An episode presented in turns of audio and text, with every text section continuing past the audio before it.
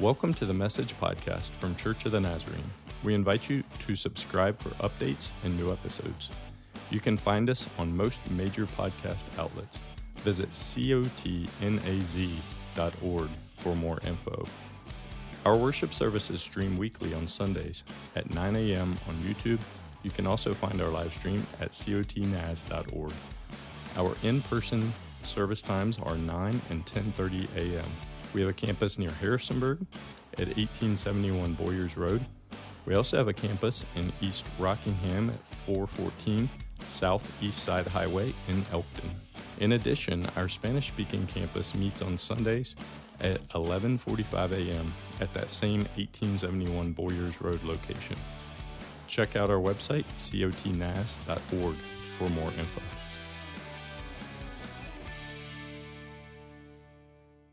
So I've been wondering what you thought well, last week, and if you're if you're new or visiting and didn't get to join us last week, we started a series called "Healing Fractured Relationships," and uh, I wonder what relationships come to mind when you think about that. I wonder what topics you think we might cover as we approach a series like this. Um, chances are, the first thought may have been a relationship where you've been hurt someone that's hurt you. All of us have examples of that, I'm sure. what was that like? How do you respond when someone hurts you? I think that's a really important question, and probably the most important question that we're going to talk about today. How do you respond? Not if, but when someone hurts you. As a kid, I remember what I did. Um, if a kid hit me, I hit him back. If they called me a name, I called them a name. Only worse. If they hurt me, I was gonna hurt them. Why? Because that's our natural reaction as kids, right? Our natural reaction is revenge, sweet revenge. You hurt me, I'm gonna hurt you. Can't you hear it now? But mom, he started it. I'm the only one that's ever uttered those words, right? In other words, he hurt me, and now I'm gonna hurt him back. I'm making things fair. I'm seeking out justice. As young kids, that's what you do. But things are so much different as we get older, right? Right? oh, wait, wait, wait. Some of you, some of you seem to think it's not that much different as we get older, is it? We are a little more subtle as we get older, though, right? We, we don't blatantly hurt someone when they hurt us, we just gossip about them or we post something about them on social media, or we hold a grudge for the rest of our lives. It's almost like we grow up, but our tendencies and responses don't really change, do they? Our motto from early in life is this You hurt me, I'm gonna hurt you. And while we may get a little bit older and seemingly a little bit wiser, that motto stays the same for many of us. And perhaps Perhaps as we process that today, what makes sense to you is isn't that what they deserve? But, but after you walk with Jesus and as you study his word, you start to learn, you start to suspect that that's not the way that we're really supposed to respond when someone hurts us. That's not how Jesus lived, and it's not how he calls those of us that love him, those that follow him, those that claim faith and trust in him. That's not how they respond. So, welcome. Welcome to this series, Healing Fractured Relationship. Listen, the purpose of this series is, is simple but really profound. We're asking God through His Word to do exactly that heal our fractured relationships. We're talking about all relationships because all relationships matter. And I believe in a room like this and those watching online, um, th- there's a variety of different relationships represented that are fractured uh, within our families or our marriages or our neighbors or coworkers. Uh, whoever the people are in your life that matter most to you, that's who we're talking about because more often than not, those are the examples in our lives of relationships that are hurting.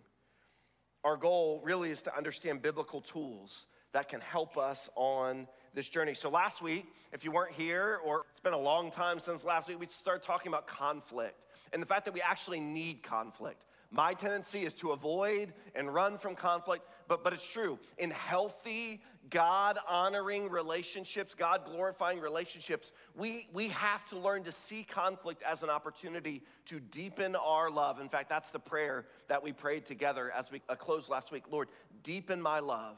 Deepen my love for the people in my life. Deepen my love for the people that I'm in conflict with. Deepen my love for the people I don't understand, the people that don't understand me. Lord, deepen my love. So today, uh, t- today we're focusing on deep hurt. As, as I mentioned, specifically, perhaps the most deepest form uh, of, of hurt betrayal. Betrayal. Um, just as conflict we spoke about last week is inevitable, really, so is betrayal. It's something that we've all experienced, and I don't have to take a lot of time defining what it is because most of us in this room have experienced it. But, but needless to say, betrayal comes from a place of broken or abused trust. That word trust is so important when talking about betrayal. You can't really be betrayed by someone you didn't trust to begin with, right? That's not betrayal. I don't know what that is, but it's not betrayal because betrayal comes when we trust someone, someone that we're close with in relationship. In fact, the closer a relationship is, the more trust is built. And where there is trust, there are also those painful experiences where that trust has been broken. So, one of my earliest memories of betrayal came in kindergarten. I was five years old, and I remember, I remember the hurt that still runs deep.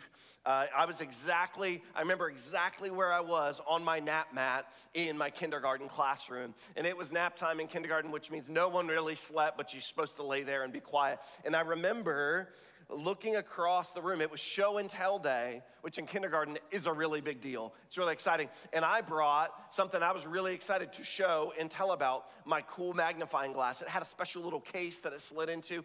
And I was so excited that I brought this for show and tell that, that earlier in that day, before show and tell happened and before nap time happened, uh, I, I made the mistake of showing my former best friend, notice I said former best friend, Gerald, my magnifying glass.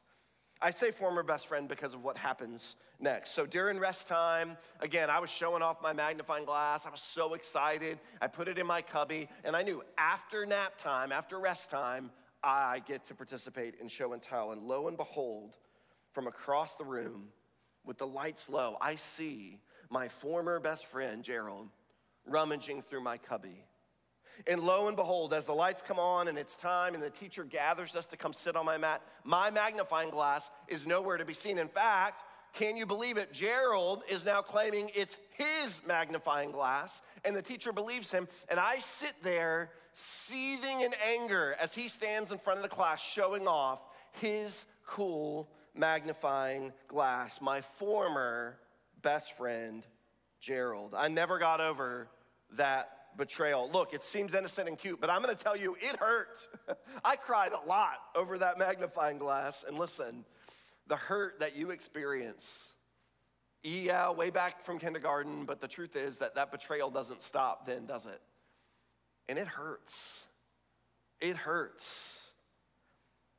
And, and, as you consider your story today, my goal is not really to drum up feelings and emotions of hurt today. Man, that, that might be important, and there might be another setting where that's appropriate, um, certainly with a counselor or professional. My, my goal isn't to just drum up these painful emotions in your heart and your life. The question I really want to ask today is how do we respond? How do we respond when people hurt us? Remember, that's the question we, we started with today, and I really think that's where the Lord wants to help us today. Not if we've been hurt, not if we've been betrayed, but when we have. So, what do we do? What do we do with that? Uh, I believe God's word has some good news for us, some hope for us. So, we're going to be in Luke's Gospel, chapter 22. I'm going to invite you to turn there. Uh, if you're a YouVersion Bible app user, uh, we set up an event every single week there put some extra notes, some extra things that you can follow along, some things you can go back and look at. It's there for several days. So you can turn there, or in your copy of Scripture, turn to Luke chapter 22. It's true, as Pastor Billy shared, uh, we're about to enter into the season of Lent, which starts uh, this Wednesday, uh, Valentine's Day, right? And it's a 40 day journey. And so throughout that season, we're gonna have an intentional focus of prayer. But that season is also about journeying towards the cross. And so, certainly, Uh, this passage in Luke 22 will become relevant again as we journey closer to the cross. But here's what's happening in a passage you might be very familiar with. Um, Jesus looks at Peter, Peter, one of his closest friends, one of his followers, his disciples, and he says, Peter, you're gonna deny me three times. In fact, before the rooster crows, you will deny me, not once, not twice, but three times. Uh, you, you will, in essence, what Jesus is saying, you're gonna betray me. And here in, in Luke 22, we see uh, Jesus is arrested. We know the cross is going to become his reality. So, what happens? All of the disciples scatter. They're scared, they're terrified. And Peter specifically does exactly what Jesus says he would do. The greatest moment of need, Jesus' greatest moment of need, and his friend betrays him. So, let's look. Uh, we're going to read uh, verse 54 to 62 of Luke chapter uh, 22. So let's, let's read this together. It says this uh, Then seizing him, Jesus, they led him away and took him to the house of the high priest. Peter followed at a distance. You see what already is happening here? Peter, I, I won't deny you, Jesus. I'll never betray you. And, and immediately, almost already, Peter is kind of distancing himself, even in a subtle way. Let's keep reading, verse 55. And, and then some there had kindled a fire in the middle of the courtyard and sat down together, and Peter sat down with them. A servant girl saw him seated there in the firelight. She looked closely at him and said, This man was with him. But he denied it. Woman, I don't know him. Verse 58, a little later, someone else saw him and said, You are one of them. Man, I am not, Peter replied. About an hour later, another asserted, Certainly this fellow was with him. He is a Galilean. And Peter responded, Man, I don't know what you're talking about. And just as he was speaking, the rooster crowed. And look at verse 61. Can you imagine this scene?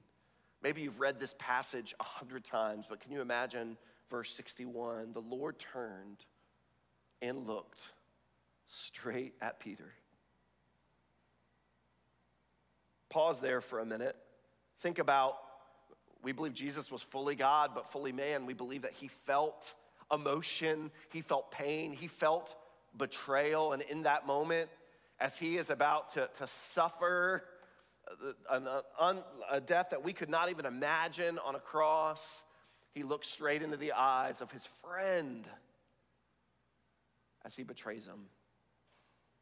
The Lord turned and looked straight at Peter and he said, You idiot, I told you this was gonna happen.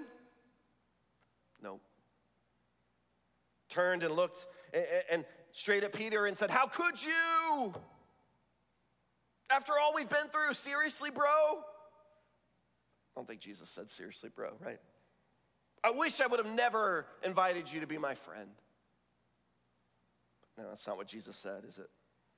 See, Jesus doesn't respond to betrayal like I do, like we do. Jesus doesn't respond like you and I, does he? Let's keep reading. Then Peter remembered the words the Lord had spoken to him. Before the rooster crows today, you will disown me three times. And he went outside and wept bitterly. Bitter weeping. What a, what a painful picture, but an appropriate picture of betrayal, right? He went outside and wept bitterly.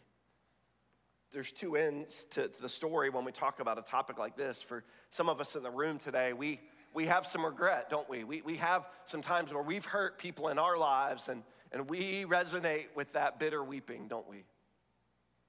You really can't talk about Luke's account of this without talking about John's gospel. As we read this, uh, and we don't, if you don't know the rest of the story, you might be thinking, this is the end for Peter. How do you come back from that as Jesus is crucified and he's left dead and buried? How do you come back from that?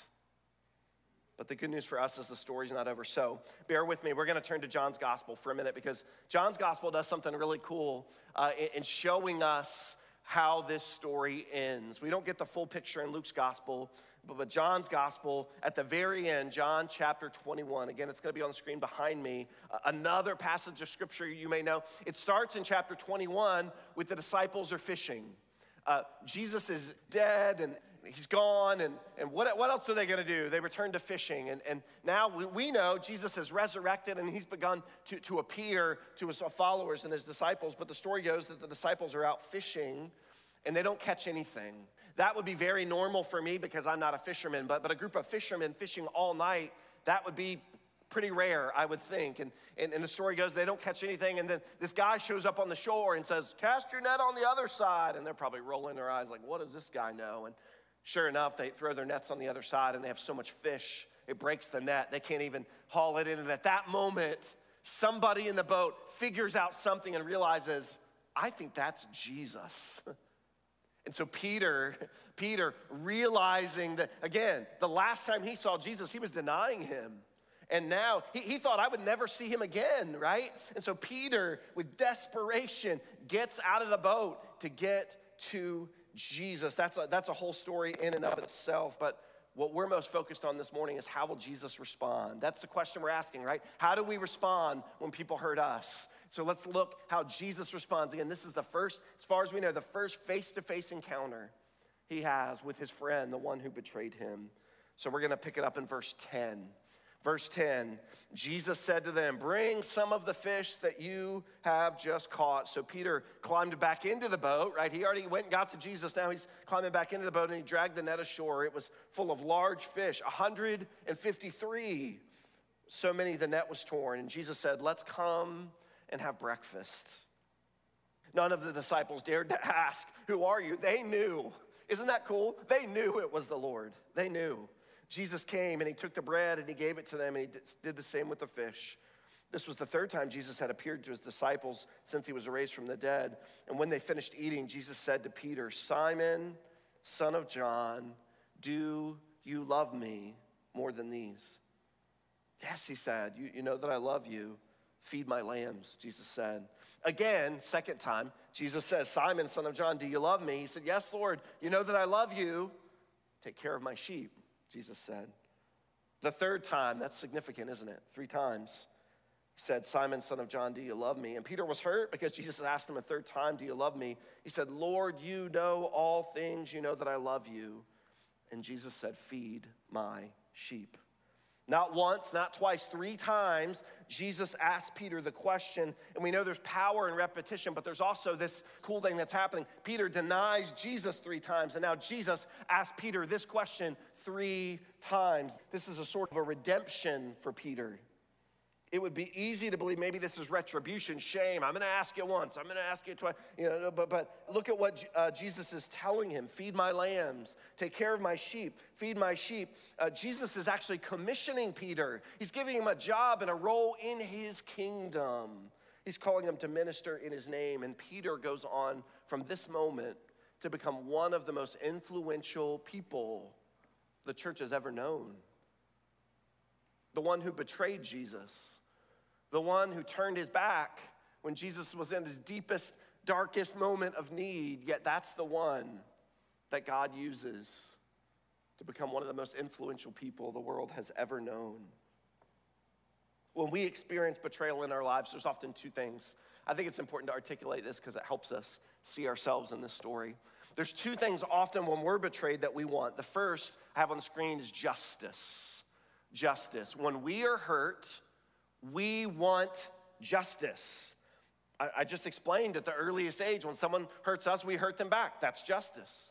Someone calls us a name, we're going to call them a name. Why? That's, that's justice. That's, that's what seems fair to us. That's why it's our instinct. But here's the problem with this the problem is that the relationship today that you're thinking of, the fractured relationships in your life, have no chance at healing and at restoration and at redemption if we are desperate for justice. Because we, we won't be content until it happens, and really all it does is create more hurt and more pain and more disruption. There's no hope there of redemption. The second thing is similar, but, but it's kind of a form of justice, and that's the word revenge. When someone hurts us, we want justice, but even more specifically, we want revenge. It's part of justice in our minds. It's our default. Listen, we talked about this last week. If, if I was just living according to, to my mindset, revenge would always be my default. You hurt me, I'm gonna get back at you. You did something to me, I'm gonna get back at That's my default, right? That's my sin nature. And apart from Christ, that will always be my response. But as we talked about last week, the foundation of this series is a Christ like mindset. That if we really want the healing that God desires in our relationships, we can't operate from our mindset because our mindset is what's led us to the destruction and the chaos that we experience in our relationships far too often. We need a Christ like mindset. And a Christ like mindset doesn't insist on my way, revenge. See, justice uh, is really about getting what you think they deserve, but revenge is me playing an active role in that. And listen, if thoughts of justice and revenge flood your mind today as you think about fractured relationships, you're not alone. That is our nature. That is how the world around us responds. But as we're learning time and time again, church family, Jesus doesn't call us to live like the world around us lives. And Jesus doesn't call us to respond in our relationships how the rest of the world around us responds. Remember Jesus' command? We've been talking about this in recent weeks. I have it on the screen behind me. A new command I give you. This was new, right? love one another. And then Jesus says this as I have loved you, in the way that I love you, in the way that I demonstrate love for you, in that way you love one another. Not the standard of the world, not the status quo, not loving enough that seems okay and socially. No, no, no. Your standard of love is my standard of love, the love that I have given to you. Verse 35 By this, everyone will know that you belong to me. You're my disciple. How will they know? How will they know that we follow Jesus? How will they know that we trust in him? How will they know? Well, they'll know by the way that we love one another. The way that we love in our relationships, the way that our love, in our forgiveness, in our grace, in our mercy, it's different than anywhere else and anyone else because of Jesus. That's the call. And that's difficult for us, isn't it? Here's the truth, and, and maybe the hard truth, but I think it's important as we talk about this topic. It's so easy to read a story like this and roll your, oh, Peter, here we go. but the truth is, church, you and I were just like Peter. Listen, the Bible says that all have fallen short of the glory of God. That means all of us on our own fall short of God's best. None of us, and some of you are, uh, all of you, you're amazing. There are gifts and talents. Some of you look real good. I, I mean, look, but, but even on our best day, God's word says that we fall short of God's best for us. In fact, the truth is, at one point in our lives, all of us betrayed God's heart. All of us. Whether you, you, you realized it or not, all of us fell short of God's best. All of us turned our back on God and, and said, I'm gonna live my way, I'm gonna do my thing, I'm gonna serve myself. Hey, God, thanks for loving me and putting breath in my lungs and providing what I have and, and, and sending Jesus. But, but I've got this. All of us, all of us have betrayed the heart of God. All of us have turned our backs on Him. Listen, the Father understands betrayal far more than we could ever imagine. So, how did God respond? How did God respond? Way back, way back in the Garden of Eden, where the story begins. The story of God begins, and then our story begins. Way back when, when Adam and Eve turn their back on the Lord, when, when they, they do their own thing, right? And sin enters into the world. How does God respond? Does God seek revenge? Is, is the entire story of God a story of revenge, of God smiting us and, and destroying us and saying, You deserve this, you deserve. No. That's not how God responds. His entire story is a story of redemption longing to draw us back into right relationship with Him. How, how, did God respond when we betrayed Him? Ultimately, He responded by sending His own Son so that justice could be served on his behalf for us. That's how God responded.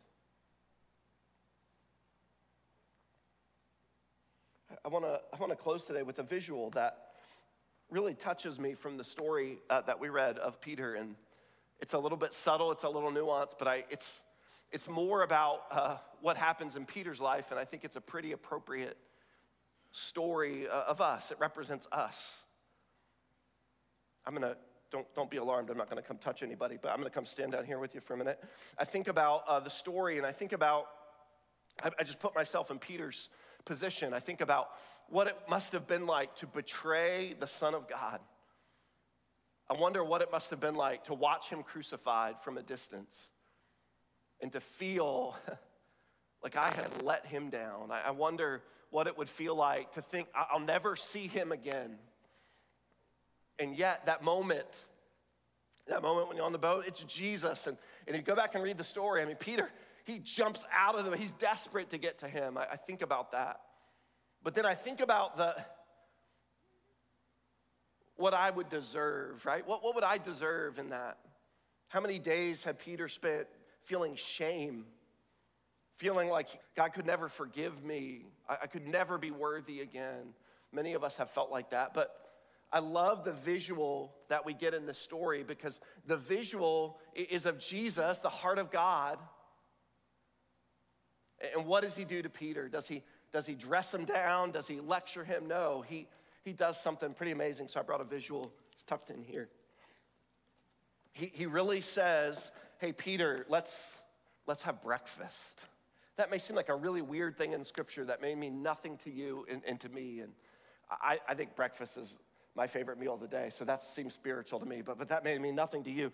Um, it, it's important to know, and I, I, as I've studied a little bit, I've learned that in the Judean culture, um, a, meal, having a meal together was an intimate experience.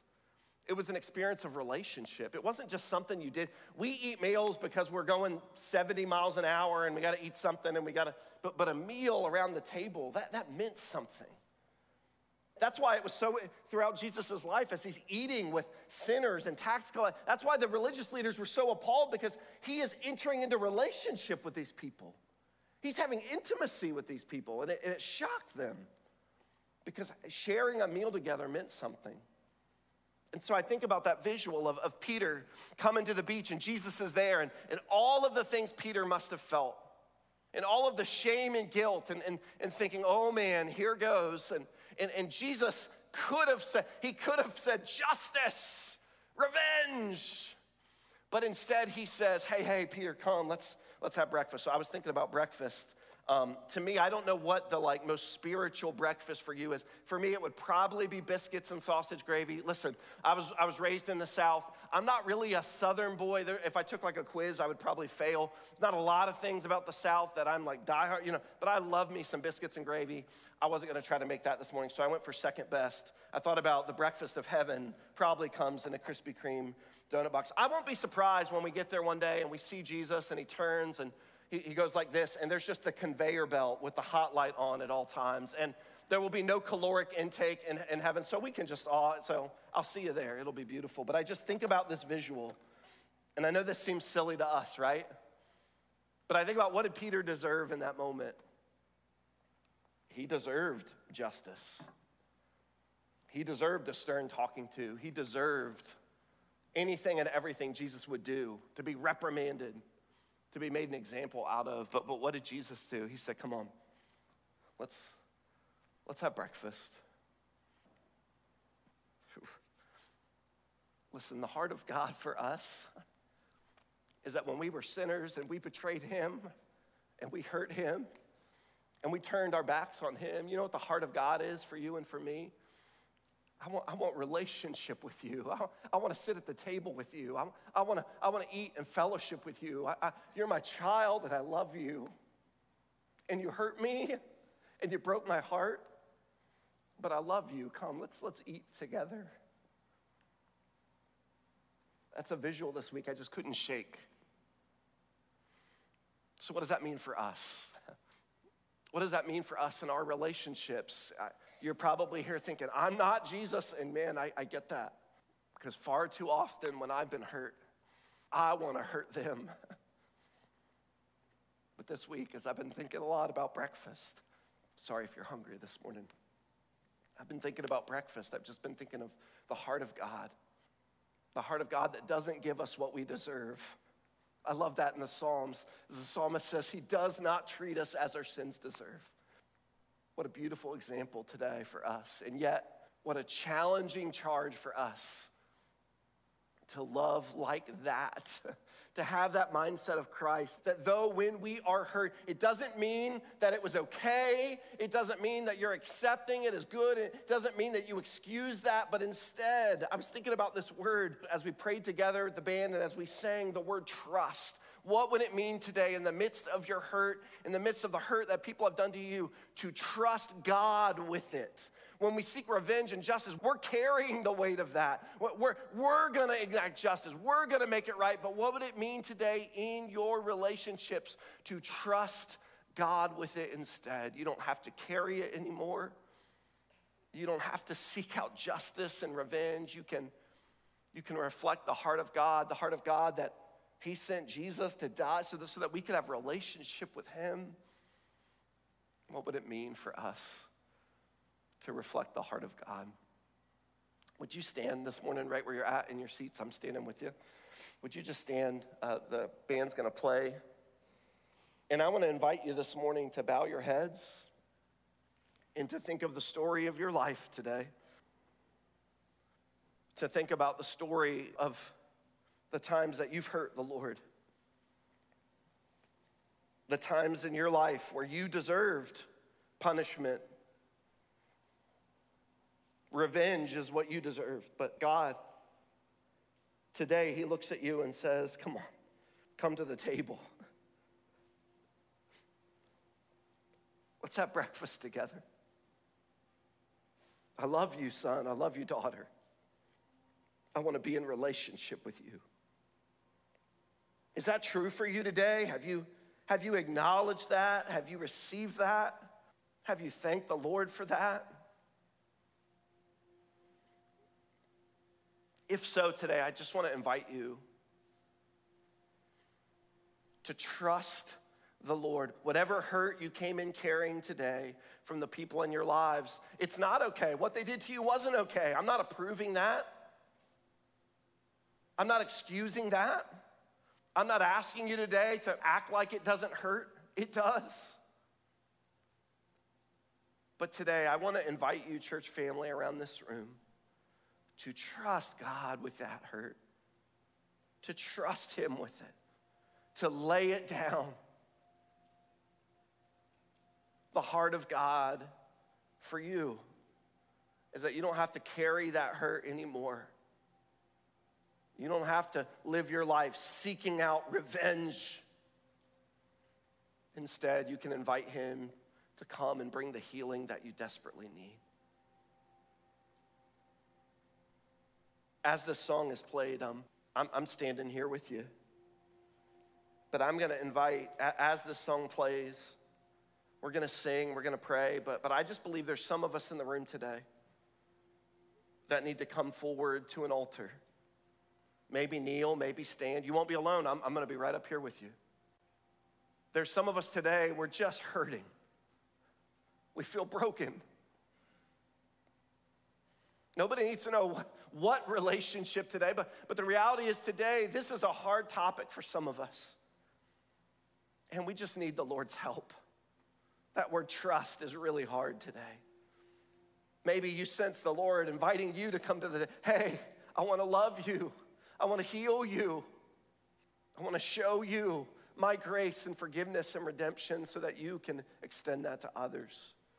I just felt in my heart this week that there were people gathered here that need to pray, that need to, to respond. And so I'm going to pray, and then as the song is played, I want to invite you, if that's you in the room today, would you just join me at an altar while the song is played?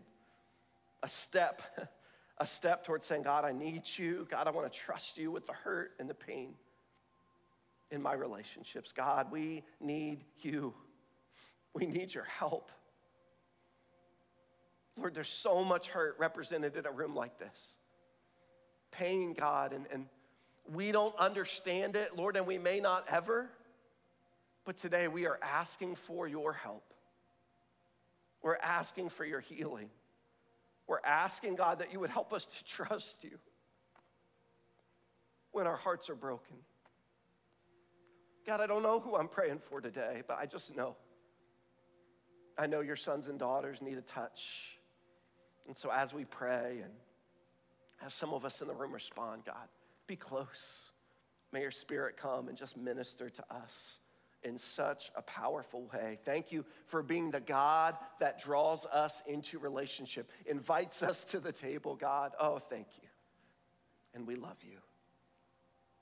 Church family, as we sing, you're welcome to respond. Let's, let's call on the name of the Lord together.